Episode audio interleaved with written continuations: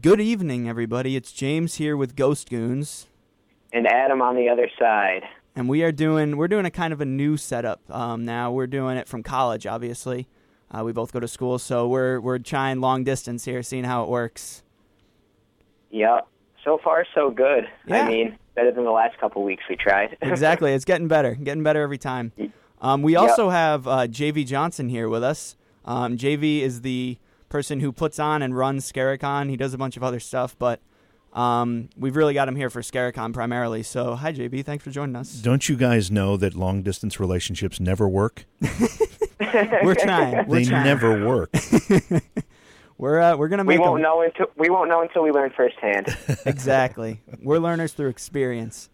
Um, so um, I guess we'll get right to it then. Uh, Adam, you've got a little something you wanna? yeah. Um. Yeah. Today in horror history is a. Uh, I didn't do out the math, but on October first in 1968, The Night of the Living Dead was released in theaters. wow, that's a landmark Yes. day, actually. Yeah. Really. That's that's going back. That was the first real time that zombies appeared in film, wasn't it? Well, there had been other versions of zombies, but it was the first time that um, actually it. I don't know how deep you guys want to get into zombie history and zombie lore, but Very deep. It, it was a, it was the first time that zombies had been used in that way, where they had been um, com- corpses that had been completely reanimated um, to go out and try to eat cannibalize the living. I mean, there was a film in 1958 called Invisible Invaders, and it's on Netflix if you get a chance to watch it because it's kind of cool. It's one of my favorite old sci-fi films um, where aliens um, actually uh, end up occupying the bodies of deceased individuals and animate those bodies to go to try to take over the world but it's not not the same thing. The night of the living dead introduced a new zombie that um, came to life on its own basically not as a host for something else and it went out to try to uh, eat human flesh and that was a first. And not only was a was it a first but it was a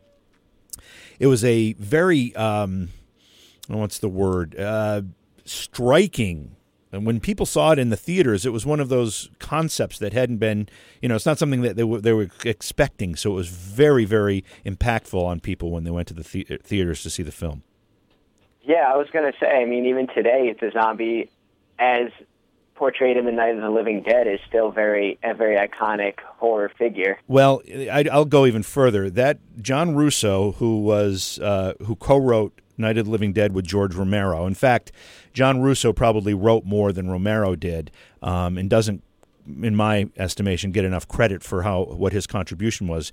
Um, but uh, Russo um, created this zombie character, this zombie figure, and everything we have seen in zombie lore since then has been either a direct descendant of that zombie that was created in Night of Living Dead or a, a, a close relative of it. I mean, some of the movies will now show zombies that are fast or that that can think or that can you know reason and whatever, but they're all descendants of that film. 1968 Night of the Living Dead. And that uh, you know, we I do a show uh, called Horror Talk on the Blog Talk Radio Network as well. In fact, it's a sister show to uh, to the Ghost Goons here. Um, we actually picked Night of the Living Dead as one of our must see classics because it is such a landmark film. And I'll tell you, and you guys can shut me up anytime you want. No, I, this is really interesting. I'm enjoying this. The the the the film doesn't have great acting. No, John Russo is a great friend of mine, but the writing is is is not superb. It's not going to win, didn't win any Academy Awards for the screenplay. The ideas are superb, but the the actual screenplay itself, you know, it, it's it's I'm not going to say amateurish, but it was a first effort for those guys, and you can tell. But the material was so interesting and so groundbreaking that it superseded all of that. And the filmmaking itself. Have have you guys seen it recently? uh, it's been a long time. Well, yeah, it's been a couple. You need to watch it. In fact, we're, we're getting pretty close here to Halloween as we enter October. This has got to be one of your activities. You got to sit down. It's on Netflix. It's on almost every um, video on demand service because it's free of royalties, so anybody can show it. Um, you got to watch this film because I, I, I actually wrote an article about it. When the film opens up, it's this bleak. Um, I think it's uh, early winter or, or early spring or whatever. It's clear that uh, you know there are no leaves on the trees and everything's just brown and gross, and it's in black and white, which makes it look even more bleak than it actually is. And it's just nothing's happening, and you see this car in the distance, and it just takes forever to. Um, get to the to the camera where the camera is stationed then it goes by and it's that bleakness and that starkness that sets the stage for what's about to happen and this isn't a film where you've got tons of blood and guts. And this isn't a film where you've got jump scares. There are no jump scares in this film. This isn't a film where you've got gore and and um, you know just supernatural occurrences coming out of closets it's nothing like that. It's just a very simple very simple story. You know, this radioactive event occurs and it reanimates dead people, and they're looking to eat on feast on humans, and that's all it is. And and and, yeah. the, the rest of the story is how the people in the house can't get along. but it's so effective. Yeah, I was going to say this comes up almost every time we talk about a movie. Is that back in the day when they didn't have all those special effects, you needed to try a lot harder to make a good story that people would get roped into and get scared by just the story itself rather than all the gore and the jump scares. Yes, and those stories, the ones that that that the thought and the energy goes into the the story itself are far more effective and far scarier than the ones that, especially now with CGI. You know, anybody with a computer can create CGI effects anymore, and oh, yeah. you know, it's just it's a cop out in my estimation. Night of Living Dead has none of those things. It doesn't have a great uh, screenplay. The dialogue is mediocre. The acting's mediocre. They're all iconic despite all that. And it's just because of it was in the right place at the right time, the right idea. And and kudos to John Russo, George Romero, and the whole gang. It was really a, a, a project and a labor of love because they didn't do it with much money, but they got it done. They released a film. They made some mistakes, and one of the mistakes they made was that they didn't know how to protect it you know they didn't know how to protect their intellectual property ah. and so now it's public domain so none of them are making any money on it now romero happens to be uh, fortunate enough that he went on to a very, very successful uh, directing and writing career, and uh, but the rest of the people involved weren't so lucky. And and not that they're struggling, but they certainly didn't enjoy the same success. So I've got a I've got a follow up question on yeah. that. Um, we were talking about how um, movies like Night of the Living Dead and all those movies they scared people with the intellectual aspect and and how the writing and the lighting. I mean, you name it. Everything but CGI scared people. Uh, do you think that's possible today to do in today's viewership? Well, um, I do think it's possible today. I think um, there's a film. First of all, you guys have talked about the Blair Witch Project, and mm-hmm. you know to mixed reviews. And I know James, at times you you think it's kind of a sleeper of a film. I think it's very effective, and it's it's completely along the lines of what I was talking about, where there is no. I mean, you don't see any monster in the whole movie. Yeah, you don't see anything it's all suggestive, and it's all it's it's effective because it, it allows you to put yourself in the place of these people who are in the middle of the woods, can't find their way out. They keep getting turned around, or maybe they don't get turned around. Maybe they do. We don't know. And they end up being drawn to this house. And based on the stories from interviews they'd heard earlier, you kind of know what's going to happen to them. And uh, that's really it. It's all suggestive, and I think it's very effective. And like it or not like it, Blair Witch Project was a very, very successful horror film. Um, another exactly. film. That was. Go ahead. Sorry to interrupt. No, that right. was that was actually another a revolutionary movie too. The first time we saw a found footage movie, as was Night of the Living Dead, revolutionary in its idea at the time. Yeah, well, right place, right time. Absolutely, Blair Witch Project. probably, I don't, I don't I, don't know if it was the very first time found footage was used, but I can tell you it was the very first time found footage was the primary vehicle for telling the story. And not only that, but the, the, the filmmakers went on to use the whole found footage um, component of the film to create a backstory so that people actually went to see this film thinking that's really what it was. It was it was a bunch of film that was found years after these people disappeared. And and they created such a good backstory and a guerrilla marketing campaign that people actually thought this was for real.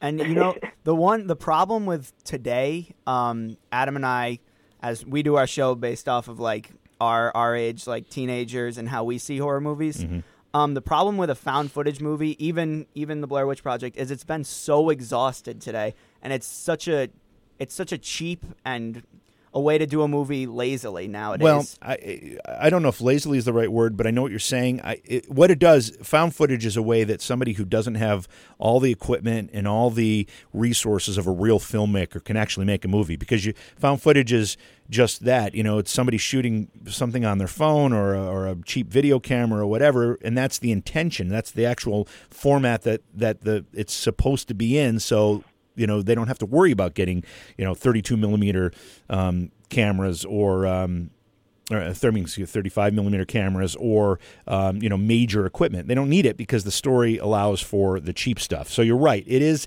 it's an easy way for some people to make film. Uh, um, it's it's also can be done if it's not done well. It's horrible. Um, but it still can be done well. And you said it's it's kind of been exhausted, and you're right. But at the same time, there's there's every once in a while a film will show up that surprises me, and it's found footage. And for example, I just saw one called Lake Mungo, and I've told you guys you need yep. to put it on your list. Um, it's it's found footage in a way, but it's also like news footage. It's it's kind of this combination of like found footage or news footage, but it's all the same idea, and it's really really good, and it's really really um, unique. It's it's a it's a different approach to the whole found footage thing. So it can be done differently. People every once in a while come up with a new way to present it. So I don't think it's dead yet because it's still a very effective um, way to to tell a story if it's done well. Yeah, and I'll tell you though, um, on just a regular to regular everyday person, not um, someone who's super into horror. Um, nine out of ten people I ask at college, I, I tell them that have you seen Blair Witch Project? They're like, no, I, I don't really know that much about it. I'm like, well, it's a found footage movie, and that immediately turns them off. Yeah, like no. it's just people don't because you. I mean, you can name any movie. Um, Paranormal Activity is one of the ones that a lot of people bring up. That kind of ruined it for a lot of people, just because it was so. I, I, don't know. It was. I don't even know how to describe it. It was just well, done. Uh, what are we on? Six Paranormal Activity. Exactly. Five, six. Where are we? I don't even know. Um, Paranormal Activity I think came around at the like the peak of the found footage thing, yep. and they've they've ridden that wave. Quite honestly, I I thought the first one was okay, and I think everyone since then's been bleh. Um, you know, it's the same thing over and over and over again, um, and you can only take so much of that. But unfortunately, it, it they it is the most successful franchise in the found footage category. So a lot of people will measure found footage by those films, but not all found footage films are uh, paranormal activities. Yeah. Um, so, uh, anything you want to add to that, Adam? You're kind of quiet on the other end there. I think you guys just about covered it. All right. So then, um, I want to say something else about Night of the Living Dead, though, because um, I had the the the fortune of seeing that film for the first time at a uh, Halloween screening um, at a theater in Cooperstown, New York. Actually, Smalley's mm-hmm. Theater, and um, I can't say I, was scared. I mean, I was a, I was a young teenager at the time, but I was I was affected by it. I thought, wow, this is this is just a really cool thing, and I, I highly encourage anybody listening to the to the podcast or um, you know tell your friends whatever, watch the film and support the film because uh, the, the, filmmakers, with the exception of Romero, going on to a bigger and better career. The rest of the guys, um, you know, didn't really make any money off the film, and they really deserve a lot of credit for what they brought to the horror world. It, yeah, it's really true, and I, again, like like I've been bringing up, um, in today's youth who watch horror or say they watch horror movies and like horror movies, you say zombies, they think Walking Dead. You mm-hmm. say vampires, they think Twilight. You know, it's just well. You know, you brought up an interesting point because Walking Dead, and I don't know, Adam, if you watch The Walking Dead at all, but the Walking Dead zombies are based on the Night of the Living Dead zombies. It's the same zombie. They're out trying to eat human flesh, um, you know, all those things. But what I don't like about The Walking Dead, and I, I have been a fan, but I'm starting to turn the corner on being a real radical fan or, or fanatical fan. Um, the Walking Dead zombies, when you see the the them they're always like all bloody and all gory and like their teeth are hanging out and I don't know how they mm-hmm. get this way. Yeah. If they're just yeah. if they're just raised, you know, reanimated corpses, how the heck unless they've all been in car accidents, I don't know how they look like this. And and when you watch uh, Night of the Living Dead and you look at those zombies, they just look like dead people. You know, they're not all chopped up and, you know, half their face gone. None of that. It's just, that's what makes it so good. It's just, it's almost like if you from a distance and in, the very first scene that you see a zombie in Night of the Living Dead, you see this guy just kind of walking in the background, and the two main characters start talking about him, and they're making fun of him, kind of, and kind of picking on each other because they're in a cemetery. And it's not until the very last second do you realize this guy isn't isn't a normal guy. It's it's a dead person walking, because he's not you know from he's he's not all bloody and all weird looking. He's just he just looks dead. You know, mm-hmm. he's got a pale face and his eyes are kind of dark and and his clothes look look a little disheveled, and that's it. But that's what makes it so good. Yeah, and I think that brings up the, the re brings up the point, I guess, of that people are starting to use the special effects a little bit too much for their own good. They're starting, I guess, in the Walking Dead zombies, they're making them look less realistic than the Night of the Living Dead zombies. Right. Yeah, the, the the Walking Dead zombies. First of all, I'm getting tired of that noise. Every time they kill a zombie, there's this like this watermelon squishing sound every time, and I'm like, well, I just don't want to hear it anymore. It's it, you know, it's it, I don't know.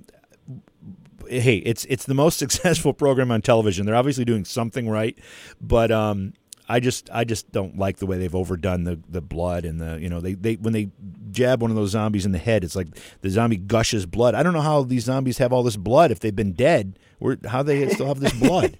I don't know. I don't Yeah. know. Whatever. You know. Let them write those stories, I guess. I just I just really respect Night of Living Dead and what it brought to the table. Yeah, and like like I said, most of the people who are watching uh, The Walking Dead aren't huge horror fans, and they're they're watching it more for like the story and not necessarily to. It's really a soap opera. It's a drama. It- yeah, exactly. It's a drama that has a bunch of zombies running around in the background. I mean, it's really what it is. It, honestly, though, that kind of is what it is, and that's what the audience said it has. So they're not really nitpicking all that kind of stuff, and the, I'm sure the writers know that. Right. It's true. It's the, true. the writers are looking. Oh, I bet you people who watch this they'll think this is cool, and they'll be talking about how they killed this guy because it was gory. Yep, yep, You it's know, true. a lot of a lot of the shows nowadays, especially Game of Thrones, which a ton of people are talking about. I've never seen that. Half the conversation is how how someone died and the gory way that they came up with killing them in the medieval ages. It really is. That's what they Yeah, no, talk I've heard that too. You know, that's all they talk about, and they're like, "You need to watch this. It was so cool when this giant guy squished this guy's eyeballs or whatever the heck he did." I don't know. By the way, the math is 47 years, I think. For a Night of the Living Dead. Yeah, 'cause Adam said he didn't do the math. I think it's 47 oh, years. oh, Is that 40? Is that right? yeah, that that sounds 47. about right. Yeah, 47 Yeah, years. Yeah. Right? Yeah, it's Yeah, that 40. brings- Yeah, yeah, yeah. I just had to do it in my head. What year are we? I know. You're telling me. So, um, and, and, and hey, hey, while we're talking about it, um, just so you know, when that film was released, it wasn't released like films are released today, where, you know, uh, coming to your theater this Friday, you know, Night of the Living Dead, uh, in theater near you kind of thing. It wasn't that way. It was released in a very limited scale. And actually, John Russo and Russ Streiner, who's one, another one of the actors from the film, and he was also a producer, put up some of the money. Um, they put the film in the trunk of their car and they drove around to theaters and had him play it. And that's how they. they- That's awesome. That's how they got it played. And um, it, once they did that a bit, it started to catch on, and you know, word spread. And there was actually um, some very, very uh, harsh reviews of the film. Not because it was a bad film. And like I said, it's not a great film as far as filmmaking goes, but the whole the whole concept, the whole reanimated dead people eating live people was so repulsive to some of these film critics that they really panned it. But that also created a buzz for it, so it all worked.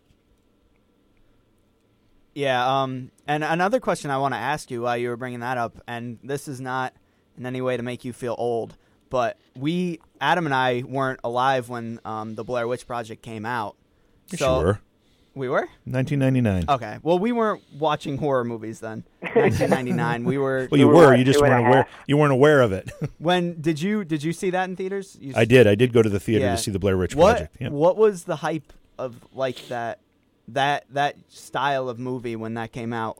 Well, the the ad, the advertising campaign, um, you know, was all basically presented it as though it was a documentary. Well, not that the film, it was, the way it was, it was presented in a documentary form, and they were saying that, um, you know, three years ago, three film students went into the woods. No one's heard from them since.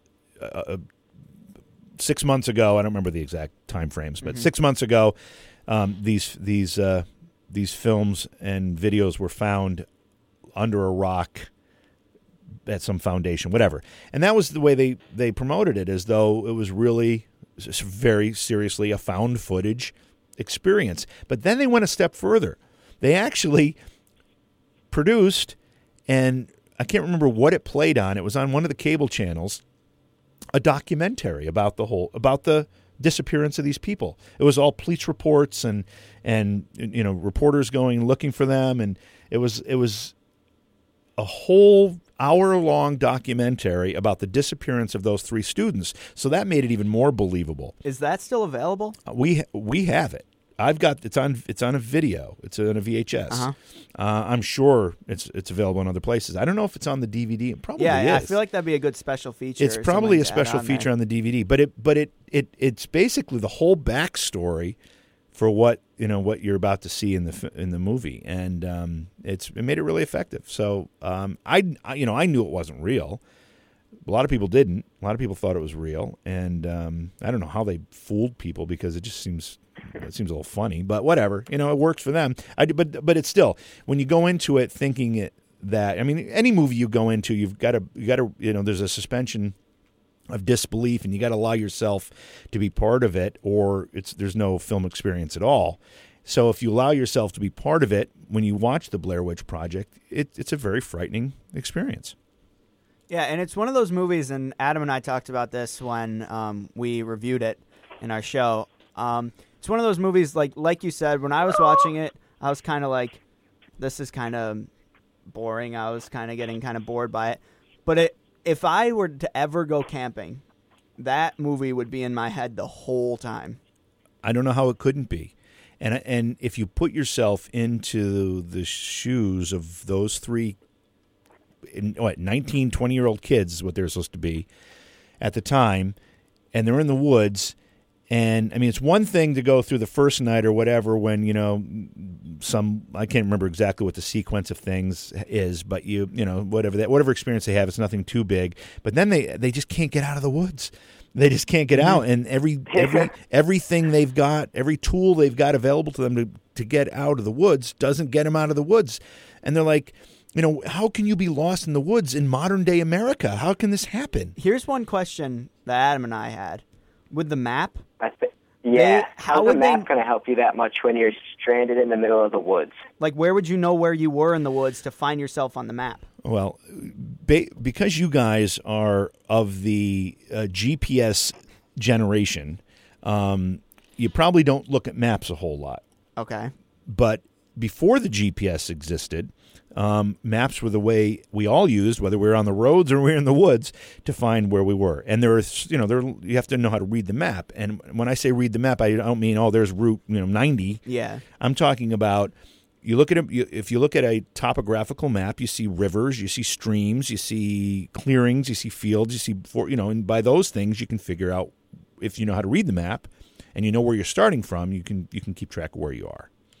Yeah, but they were lost at this point, so they didn't know where they were, and they were looking at they were they were complaining because they couldn't find their map. Well, the other thing is if if if you look at a map, you know, and you know where north, south, and east and west are, and you that's, have that's an interesting point. I was going to bring up. I don't think because me and James were commenting on this the whole time is that they weren't saying where's our compass. They were saying where's our map. They weren't really looking at a compass for the whole movie.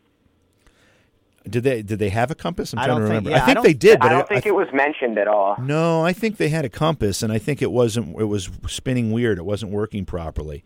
Um, oh yeah, that's right. I'm that was like the first, the second day, like before anything really yeah, started happening. I think they the compass wasn't working properly. Which you know, I mean, obviously we're we're talking about a movie that is that is the plot is a witch is is you know working her her or his magic on uh, on these people in the woods. So But we all don't this, know.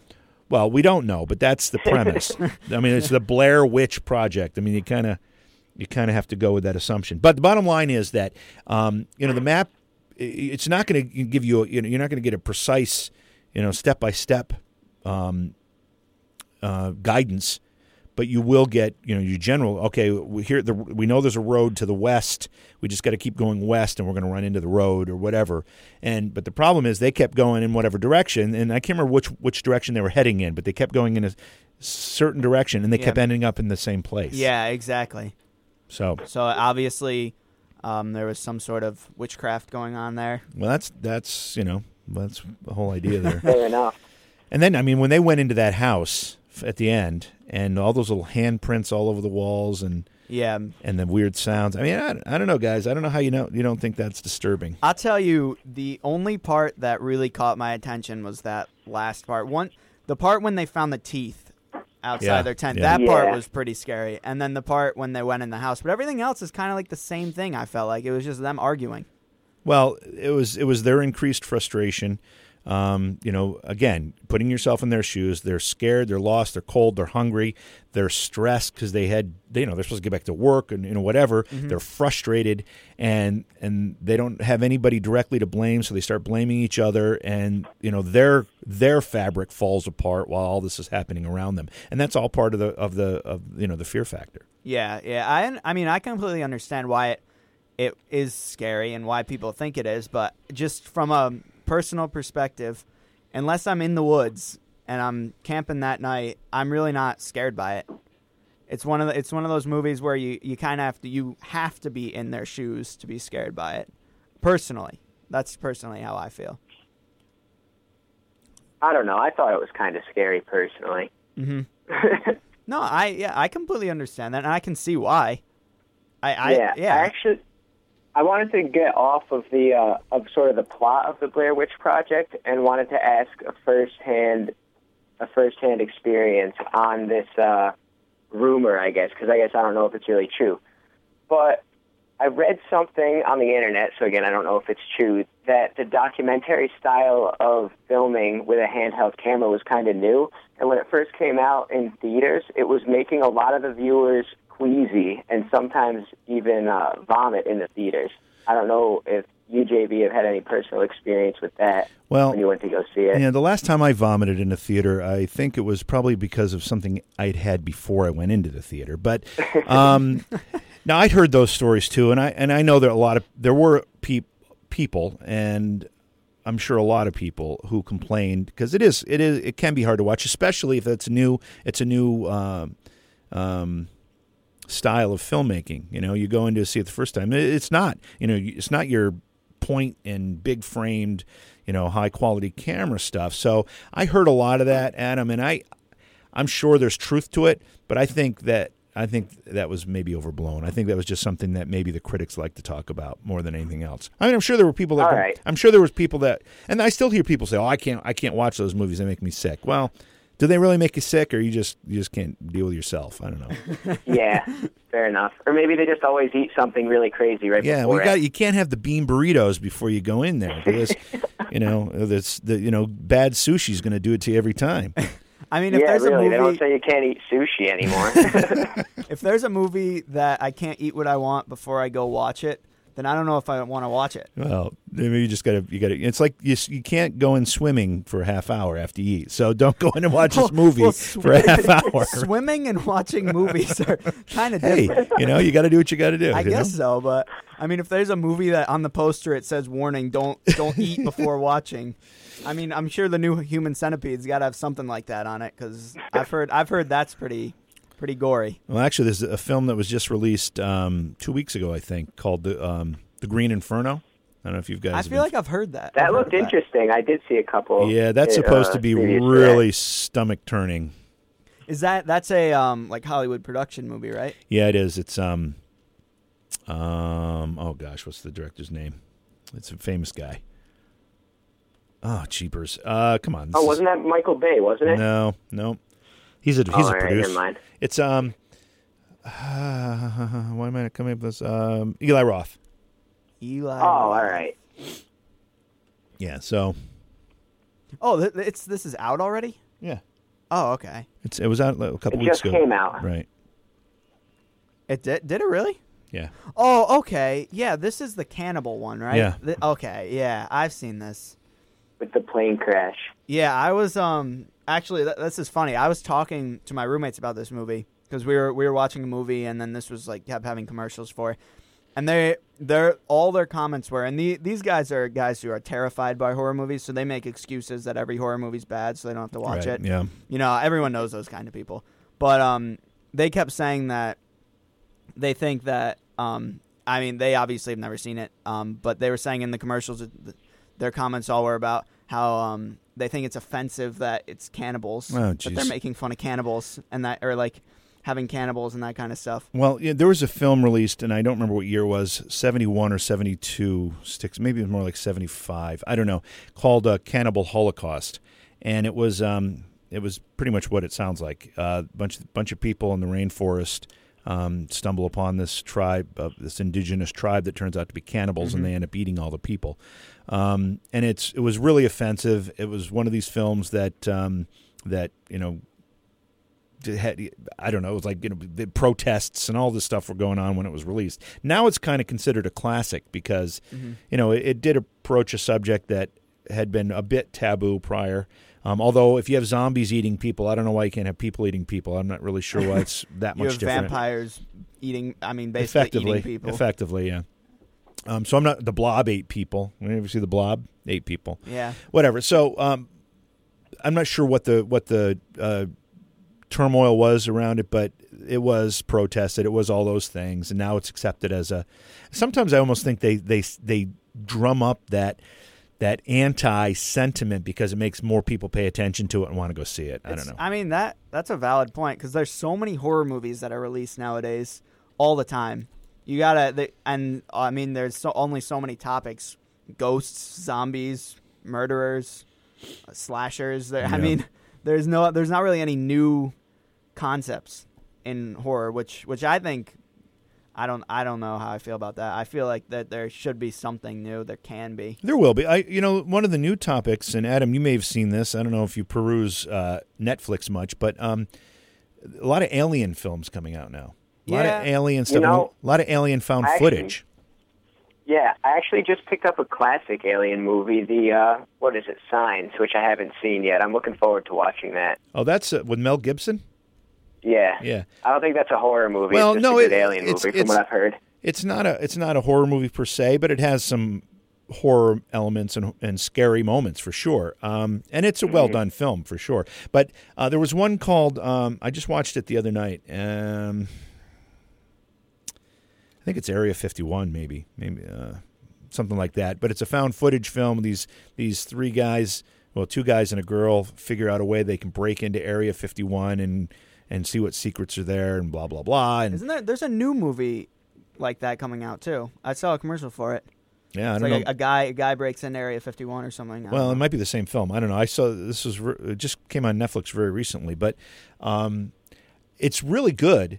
However, I'm thinking to myself, yeah, like it's going to be that easy to break into Area 51. you know, like uh, yeah, oh yeah, the U.S. government they have two security cameras and that's all they, they that's all they're doing. You know, uh, so it's a little far fetched. And you got to you got to remove that part of it. But once you do that, it, the rest of it's really kind of well done. And this whole alien horror mixture um, can be kind of effective. I, you guys, you, you watched the movie Alien from 1970? What was it? 79, 80? Yeah, I Sigourney I've not Weaver? seen that one. Oh, that's another. You got to put that on the top of your list. You got. I'm going to make a list for you guys because these are good movies that I'm talking about. And Alien stands up today. It's a great film, and um, it's a it's a it's a high budget James Cameron um, horror movie, but it's worth watching. And it's and you know it's it, a lot of other films draw on you know films like that to be to, to for their foundation. So you got to see them.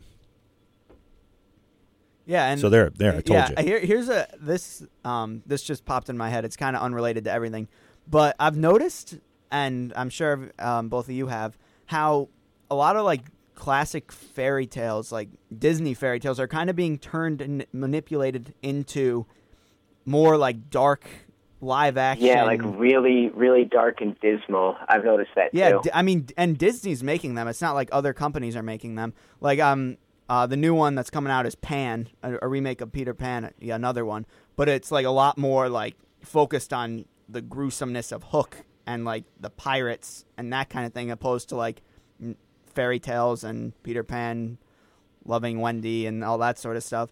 So I don't. I mean, how do, I just want to know your thoughts on that and how you guys feel about that.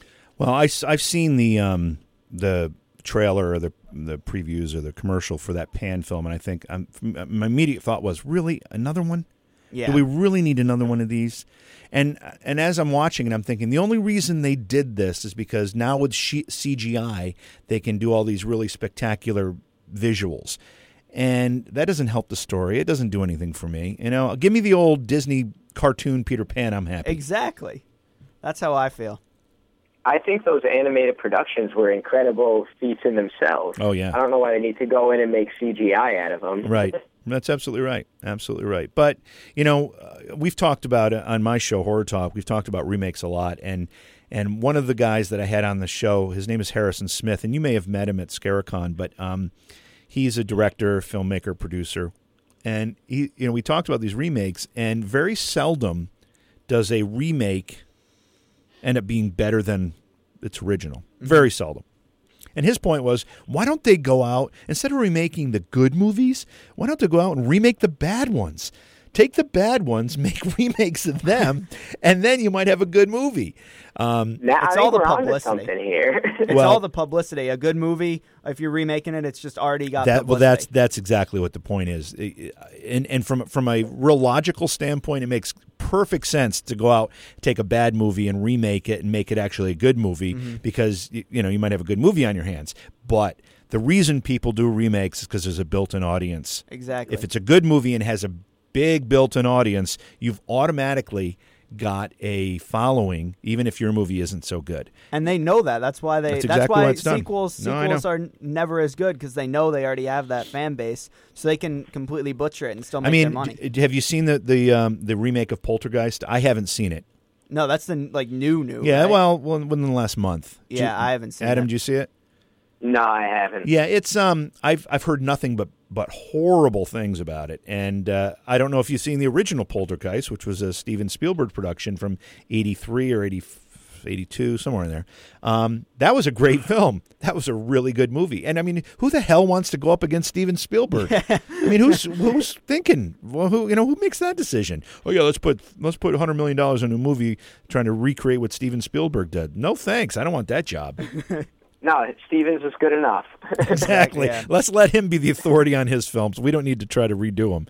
Um, Yeah. But yeah, but that's the thing with remakes. I mean, nine nine times out of ten, they're really just trying to trying to make money off of the name. You know, that's why there are you know forty uh, Amityville horror films, and that's why there are you know twenty. Texas Chainsaw Massacre films, and none of them are as good as the original. And same thing with the Amityville Horror; none of them are as good as the first one. Um, even even when you get into things like Friday the Thirteenth and Halloween. Now, one difference with those films is they don't they're not trying to be remakes or sequels. Many times they're just completely reboots. You know, it's a retelling of, of the story from a different perspective and a different angle, and it's just trying to be more of a continuation of the of the character than a continuation of the mm-hmm. story. So it's kind of hard to judge them in the same way. But at the same time, those the original Halloween and the original Friday the Thirteenth are are monumental movies, both made on a shoestring budget, both made without any real special effects, both great horror movies. Yeah, and that that brings up another um, point that we were talking about before is um, the re remaking of monsters and how that's hard to do because both of these both of those movies again were kind of new ideas. They created a new monster that's now iconic. Um, and i think i think that building off of that same monster has its positives and negatives but i i, I almost feel like it, it can hurt the image of the like the monster if if for example Michael Myers if you, if you have so many Michael Myers movies and some of them are really bad and for a certain percent of a, percentage of your audience has only seen the bad ones they're like Yeah. they associate that character with it and then when they go to see the good one they just think of the bad ones Yeah. Well, I'm I'm personally again, and I don't I, I, I, I alluded to it, but maybe I didn't say it strongly enough. When it comes to Michael Myers or Jason Voorhees, those two first movies. Now, first of all, the first Friday the Thirteenth movie, Jason Voorhees really isn't even in the movie. Mm-hmm. You know, Jason. I don't know. I don't. I don't think I'm going to spoil this for anybody. The film has been around since 1980, so I think that I can say this without a, without a big They deal. They should have gotten around to watching Yeah, it if, now. if you haven't, you deserve to be spoiled right now. Um, Jason doesn't show up in that film until the final, like, three seconds. And it's a final three seconds that makes that film the classic it is, frankly. Um, but the villain in the movie is Jason's mother. It's not Jason, and and Jason isn't even in the movie until those final three seconds. You think the movie's over. She's floating on the lake. You think it's all nice, pretty music in the background. Oh, the day's been saved. The police are going to show up, and all of a sudden, you know, this kind of decayed figure pops out of the water and pulls her in, and that's the only sighting of Jason, uh, Jason in the whole movie. And so somehow from that they built a character. Yeah, Jason. with the hockey mask and all that stuff. Yeah. How did that? Was. Is, was that in a sequel? Is that how they Well, came up with that? Um, and this is where my knowledge starts to fall apart because I've never been one for sequels. But um, Friday the Thirteenth Two with Amy Steele, who's a good friend of ours, was at Scare-a-con a couple years ago and has been on my program. Um, she was the the heroine in uh, that film, but that's when they when Jason became the villain because in the first one the mother's killed at the end Yeah. of the movie, so Yep. she can't come back. I don't know how that matters because Jason's been killed a hundred times, he keeps coming back, so I'm not so sure that matters by today's standards. But back then, apparently they couldn't bring her back. and I will say too that the woman who played Jason's mother the actress was Betsy Palmer, and she just passed away a few months ago, and uh, that was a sad, sad uh, time for the horror community because, and somewhat selfishly, we were hoping to have her at Scare-a-con some year because we really wanted to treat the fans to her and meet her ourselves. Great, Yeah. great woman, great character. But anyway, so um, yeah, I think that was that Friday the Thirteenth two that that was introduced. Okay, so and it's just kind of evolved to what it is now. Cause, I mean, Well, you get one filmmaker and film trying to outdo the one before it. You know, you got to keep getting crazier and exactly. crazier. I mean, what was the one? Jason in space, or I don't even know. Somebody was in space recently. I, was it Freddy, Jason, I didn't hear Michael Myers? Somebody was in space. I don't know. What are they doing in space? I don't know. Give me the original ones. Yeah. Halloween, 1978, Friday the 13th, 1980. Those two are great films, both very effective, very scary. And uh, and particularly, I think Halloween of the two, Halloween's a better film. But again, it because it's more, it's simpler and it's um, doesn't rely on you know slashing people with, with whatever knives or other instruments they've got And available. it's super realistic.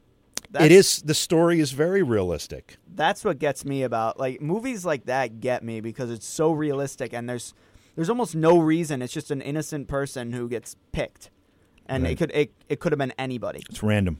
It's random, and um, you know the story itself is pretty believable. You know, we got this kid who's disturbed for whatever reason, and uh, he spends his life in a ment- mental institution and breaks out. Yeah. And you know, I don't know. When I was a kid, and we used to tell ghost stories or to each other, one of the stories we always told was about the escaped lunatic that was reported. You know, you girls sees the report on TV, and she's hanging out in the living room and locks all the doors and windows, sits there petting the dog.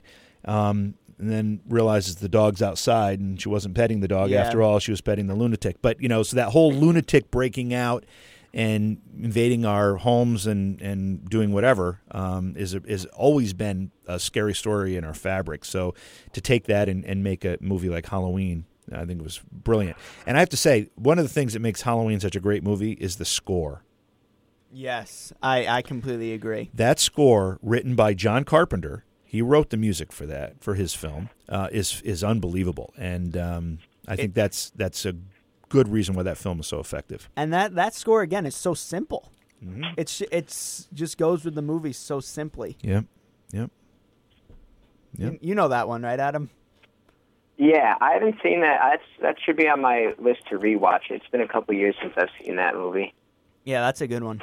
But I, I remember the I remember the soundtrack to it. So if that says anything, Yeah, that's actually that's a really good segue into kind of what we plan on talking about a little bit today. Um, the Woman in Black Two, because that's Yeah. that's pretty much the only good part about that movie. The yeah, because it only Yeah. because it kept the exact soundtrack from the first one. Yeah, the the soundtrack from the first movie was so good, and it, they kept it in the second one, which was really the the only good thing I can say about it. They Um, really just should have sold the soundtrack on CD instead of making a second movie. Honestly, they probably would have made more money and less less uh, critiquing for sure. But um, Probably not actually, because it already had the Woman in Black One fan base, yeah, that's true. and not everyone there would probably buy the soundtrack as as would go see the new movie. Yeah, yeah, it's all me. it's all the business business of the game. But Yep. So, so I mean, a couple things that I want to bring up. I don't want to talk about it too long, but I was gonna Um, say I don't think we have time for our whole scare. yeah, acronym. exactly. I don't want to. We don't have to do that. I just want to bring up a couple points. There's so many things we can say that were bad about it, so let's not do that and just we can say the good things about it. Be positive. All right, That's a nice poster. you go poster. first. Yeah, it does have a nice Has a nice poster. poster. It does have a very nice poster.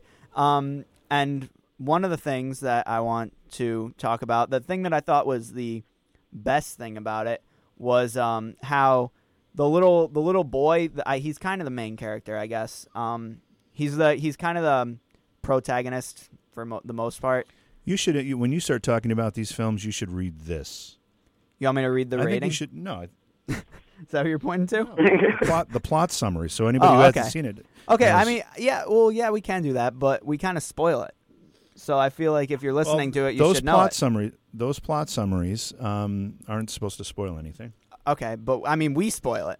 But okay, I'll read it. I'll read it for the sake of reading it. Um, go for it. 40 years after the first haunting at Eel Marsh House, a group of children evacuated from World War II London arrive, awakening the house's darkest inhabitant, the woman in black. So automatically, you know that it's kind of just going to be the first movie all over again. Exactly. I mean- children move into the house. It, it, yeah, and uh, when I was going to see it, I kind of expected that. You know? exactly. And what, what we've talked about before is the whole point of the first one is you don't really realize why the woman in black is doing what she's doing. But going into the second one, obviously you do. So it's kind of, I don't know, it was just kind of a big letdown for me when Exactly. a bunch of children were moving into the house when I already knew why the woman in black did what she did. Yeah, and um, uh, I'm just going back to what I was saying. The one thing that I liked about it was their choice to make the main character mute. I yeah, thought I thought that that's- was that was good. that was like that was kind of that was really creepy because um, the first scene that we really encounter the woman in black is when he's in the bedroom and the the two boys locked him in there, and he's like trying to get out, but he can't talk, so he can't yell for help. He's just in there, and I think that Yeah. that that just paints a very scary picture. Yeah, vivid image. Can I It's can like, I- can I just- imagine, imagine not being able to scream out in terror because you're physically mute and actually can't. Okay, I got two things to say about that. First is I'm going to give you I'm going to give you my two cents on the Women in Black too. It's got a nice poster. now, re- regarding the, the the mute thing, have you ever seen the movie The Tingler? The tickler? Tingler. No. Tingler. Oh, boys, I ha- uh, I've never even heard of that. I need to take you to horror movie boot camp and get you up to speed on this stuff. Now, The Tingler is a is a film from the '50s starring Vincent Price, and William Castle was the producer. I don't think he was the director of that one. Maybe he was. Um, and he William Castle is known for for making these horror films in the '50s, and he used these gimmicks to sell the films or to to make the films more exciting. For example, one of his films was called um, "The House on Haunted Hill," and it's not the ones not the one that was remade in the '90s or 2000s or whatever it was. This is from the '50s with Vincent Price. And in that film, you went to see that film, and in certain theaters, not all theaters, but in certain theaters, at a certain point in the movie where you see the skeleton on the screen, a skeleton would fly over the heads of everybody in the theater. It would be on a wire and it'd come across, so it'd scare everybody yeah, yeah. or he'd have he'd have the uh, like uh, everybody who went into the, to watch this movie had to sign um, a, a, a certificate saying they wouldn't sue uh, them if if they died in fright at, of the, in the movie. You know, gimmicks like that. He was, he was like the P.T. Barnum of movies. But um, the Tingler was one of his films, and the Tingler was uh, um, this creature that was inside everybody, and it when you got scared, it would build up. The creature would build up, and it looked like a almost like a kind of a centipede slug thing, and it would be on it would be on your spine, and it would have these tentacles that would wrap around your spine. And the more scared you got, the bigger it would get. And then when you screamed, that would release the pressure, and the tingler would disappear. Mm-hmm. So um, two things. One is the main one of the main characters in the film is a, a mute woman who can't scream. So that goes to your point. Um, and, and so the whole thing revolves around the fact that she can't release this terror, so she ends up the tingler ends up killing her. The second thing I'll say is that the William Castle um, trick or gimmick for that film was he would he would hook up uh, little electrical buzzers on certain seats in the theater. So when the tingler started come, was certain seats would buzz, and it would scare people. So anyway, that's that's what I want to say about the Woman in Black too. Yeah. Okay. That's pretty cool. Yeah, that's a- interactive movie theater. Yeah, Yeah. that's a cool idea. Um, so yeah, I, I think that the best part was that mute character and how he couldn't um, vocalize his fright and he couldn't call for help. He couldn't really do anything. But then it turns out that he's kind of the bad guy for for the middle half of the movie, I guess. Yeah. Uh, uh, beyond that, there really is. Beyond that, there's not much good to say about it. There, I liked how they. I liked their idea of um, how they got people back into the house. Uh, how was, they had to evacuate the children from World War II, and that was really the only refugee place they could go. yeah, so it was kind of a last resort sort of deal. yeah, and they didn't. They didn't really have a choice. and they obviously didn't know any of the history behind it, so it wasn't like they were stupidly going back to a haunted place. Yeah. Uh, I thought that that was that was cool. I, it could have been done better, but it also could have been done worse. That's kind of how that's kind of how I looked at it. And then just one part that I really want to talk about. This is um, not positive, but what was with the like hermit guy, goblin dude in the town? I I don't I couldn't even exactly tell you where in relation to the house that was because it was kind of just so random and took me so off guard. I was just pretty confused from there Exactly. about and- that whole part. and I, I like I under I could understand why they'd have that character if he was like one of the main characters from the first movie and they made that connection. But he I mean I guess what, I don't even know what character that would have been though. that's what that's what I'm saying. Like they I feel like if they made a connection with to him with a character from the first movie and like oh he was stuck there, which uh, they very may well may well uh, well they very they they could have done. I'm sorry, I can't get my words out there. yeah. Um, they could have done, but I yeah. didn't pick up on that as um, everyone I watched it didn't either. So I, I don't know. It was just kind of there, and it was, and like the second time he shows up when he locks the woman um, in that cell, that that was just like what he. It, it just made no sense, Yeah. and it, A it lot was. of the movie didn't make yeah. that much sense. But to that me. part was just the that whole character was just like, No, yeah, that was definitely the worst. why are you there? like it just didn't make any sense to me. So did you guys sign any autographs at Scare-a-con? A lot. Yeah, did you? We we were um, working security. Signing autographs for security? Yeah, they they really liked us. We basically just practice signing autographs to each other for when we need to. yeah, I got a lot from you, Adam. Thanks. Yeah, I know. I got at least 20 from you. Nice. Put them on eBay. Exactly. Yeah. Now we're we're building up our fan base. We'll we'll be a huge draw next year. Uh-huh. Don't Yeah. you worry. W- Would you have fun at Scare-a-con? oh, yeah, it was great. It was an awesome experience. That was my first time going. Mm-hmm. I I had fun as always. Mhm. Um, I think I I don't know about you, Adam, but I think my favorite part was definitely the zombie party, or the That was a lot of fun. the time I mean, I think that was probably everybody's favorite part who went. yeah, that that party is just. I mean, I, you and I, we we like horror and pop culture, but we're not like diehard fans, which I think, I think it's kind of obvious by now in our show. Um, so so like, yeah, it's cool to meet all these people, but I'm not like, I don't really know who they are, most of them, until I meet them. I'm like, oh, you, I make I make the connection. Oh, you were in this. Okay, that's really cool. So I'm not like Mhm. super amped about meeting people and all, all the merchandise. I mean, it's really cool stuff, but again, I'm not a huge horror pop culture fan. So I mean, there. I mean, it's an awesome atmosphere, though, and you can't deny that. Even though I'm sort of in the same boat you are, like, there's no place I'd rather be, honestly. exactly. Awesome. that I, that's what I was getting to. Is like the people and the cosplay and the energy is just what makes it. It just Yeah. it makes it for. I mean, that that's kind of the point I'm trying to make. Is you don't have to be a diehard fan to enjoy it. Exactly. So I mean, you JV, I I guess I can ask you what your favorite part is or was this year. My what my favorite part of Scare-a-con this year was, um, I don't know that I've got a favorite part. Honestly, I uh, I mean the parties are a lot of fun, um, but I also pay for the parties. And when I say pay, I mean physically. I pay for the parties the next day. Yeah, um, don't we all? because I'm running around like crazy, and there's there's no break for me whatsoever. Um, I what I really really like every year is I walk away with um, some pretty cool new friends, and um, you know, the celebrities for the most part, almost all of them become personal friends by the time the weekend is over, and uh, and then there are people like Jason Lively, who um, you know Jason's from Night of the Creeps or European Vacation. Um, he he's more than a personal friend now. I mean, he's like a buddy, you know. Yeah. And and uh, that's a relationship that um, will not only be mutually beneficial because we can do more events and stuff together, but it's going to be rewarding, and I'm really looking forward to that.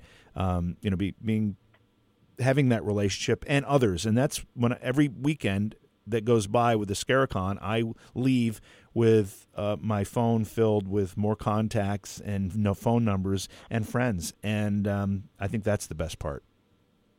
Yeah, yeah. I- awesome. I, completely understand that. Um, I think. And we- nobody went to jail. That's always helpful. Yeah. Oh yeah. You obviously haven't talked to Spencer, have you? Well, he go to jail? No, he didn't. Well, he should have. I know that's what I'm saying. He should have gone to jail. he should have after I that. see him. I'm going to send him to jail. Hopefully he doesn't. Um, So what's coming up next for the Ghost Goons? Um, what do you got? What do you got on the calendar this month? It's October. I It's w- it's it's Ghost a big Goon month. month. exactly. October. And October, this is what we talked about doing for October. Is we talked about. Um, you're gonna like this because you were kind of complaining about it the whole episode. I'm to doing keep complaining. making October the classic month Mhm. and doing classic movies for October. okay. and leading up to um, Halloween week, we'll do Halloween. Kind of cliche, but Mm-hmm. Well, That's that's, not. that's- It's not. It's appropriate. that's- It's not exactly. necessarily cliche. so I think I think that's where we'll go. And when I say classics, I, I'm thinking like Dracula classics. Like, That, yeah, those are great films. Um, for a lot, they're they're great films for different reasons. You know, nobody today watching Dracula is going to be scared. Well, maybe Exactly. maybe a little kid. I, I'm- I don't know. When I first watched Dracula, I was probably eight years old, and it was on TV, and and uh, I couldn't sleep for a week. And my mother had to put crosses uh, made out of Tinker toys or stuff at the foot of my bed and around my bed because I was so scared for weeks after watching Dracula. Now, I don't know if it would have the same effect on a little kid, you know, an eight year old kid today or not. I'm not sure. I mean, when you're that young, you still might be affected. But, you know, when Dracula was first shown in 1931, it scared the bejeepers out of people. And uh, I'm not talking about kids. I'm talking about adults. And um, it had it was a it was a societal shift from that film. It, it scared people so much, and uh, it wouldn't have this, that effect on adults these days. yeah, that's it's just so interesting to think about. Like I've always wondered, what if what if we could send one of today's good horror movies back to that audience, and what it would do. I don't know. I, I I don't know if they could handle it. Frankly, I, I Um, know. You know, well, I, and I'm not saying that in a, in a in a facetious way.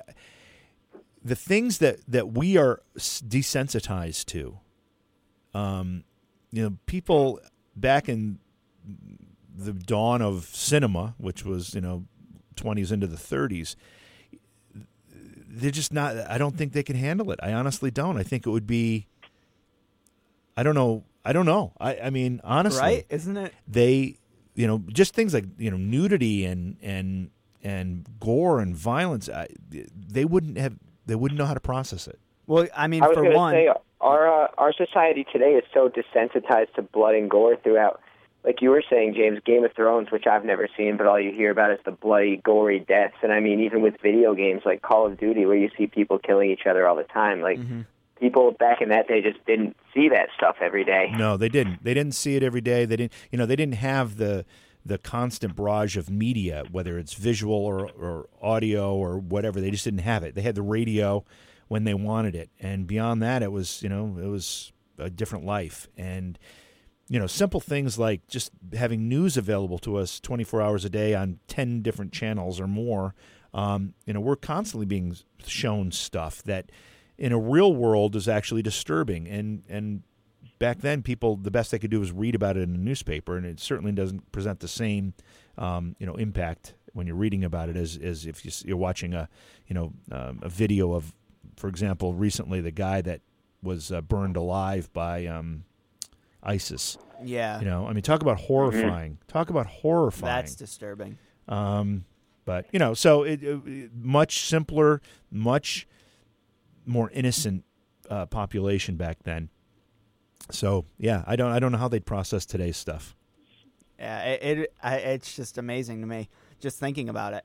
What how that would go go about in that culture, but we will never know. So Well, maybe we will someday. Yeah, you don't you don't know that. You know, maybe that's the thing to do. That's the movie. That's the movie to write. You write a movie about somebody who s- sends a movie back in time And it into a just- theater, and what happens to the people? They all become like crazy because they see this film and they can't handle it. Well, now see, the only problem with that is then we'd really need to write two movies because we would need to write the movie that they sent No, we can back to. we can use uh, Night of Living Dead. It's public domain. There you go. There you go. I guess. That one's that- that one's not really modern enough. It I doesn't I was gonna say, didn't you? Wasn't the whole point to do a modern horror day horror movie? yeah. Yeah, we can find a public domain one. Throw that one in a movie. Yeah. Well, sounds Oh, like wow. sounds like October is going to be a good month. You're going to do classics. That'll be interesting. I'm looking forward to hearing that stuff. Yeah, yeah, it'll be good. We're excited about it too. Um, we're we're gonna we're also gonna try to do since we're at college, kind of a limited budget. We're gonna do um, try to do stuff off of Netflix, just so we don't have to buy stuff. Well, the nice thing about Yeah. doing things off of Netflix too is that anybody who listens can then go watch it Exactly. if they've got Netflix. It's a lot easier. That's that's what we're gonna try to stick to.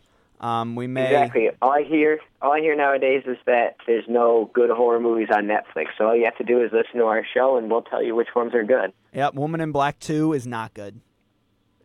there you go. Uh, the Woman in Black was on Netflix, wasn't it? I'm pretty sure it was. Yeah, I don't believe Yeah. it is anymore. yeah, it, it was that. That's a great movie. That's a good one. So, um, I guess without further ado, we will. We today's October first, isn't it? It is. yeah. Mhm. Oh my! Wow, that's crazy. I guess next. So next week we're gonna be doing a classic.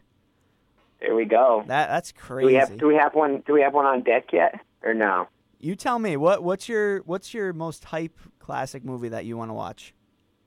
Me? Yeah, just one. Just, I don't know. Just pick one. I figured I figured we'd ask JV because he's All right, the one yeah, that here, give to it- watch give us all a the classics. recommendation. You know, here's the problem. You, it has to be on Netflix. Uh, uh, Nosferatu's on Netflix. What about that That's one? a great one. No- Nosferatu is, is amazing. I know that one from SpongeBob. Oh, That's yeah. how we all know it. Yeah, no, Nosferatu is a great, great. I was movie. thinking we might just do that episode of SpongeBob for next week. Yeah, we can do that. Honestly, that's got some serious horror. You know, uh, Nightmare on Elm Street is on Netflix, and that's The, I- the original one is the original 1984. Um, I honestly don't think it's a great film, but um, a lot of people love it, and it's considered a classic. And Wes Craven, the, the creator and director, just died recently, uh, a few weeks ago. Um, maybe that's a good one to start with. It's um, and the other neat thing about it is it's Johnny Depp's uh, premiere in film. It's his first movie. that. Wow, I didn't even know he was in that. Yep. I've never, I've never Sounds seen like that. a I guess. plan. All right, I guess that's what we're doing. Yeah. Locked in. So tune in next week for that. Um, I guess, I guess we're about out of time here. So thanks for joining us, JV. Hey, my pleasure. Uh, I'm sure you'll be Thank on you. again soon. Uh, we'll be talking about Scare-a-con once once new stuff is announced. Um, we'll definitely be there next year, so definitely come to that once dates are announced. And I guess that's it. So thanks for joining us.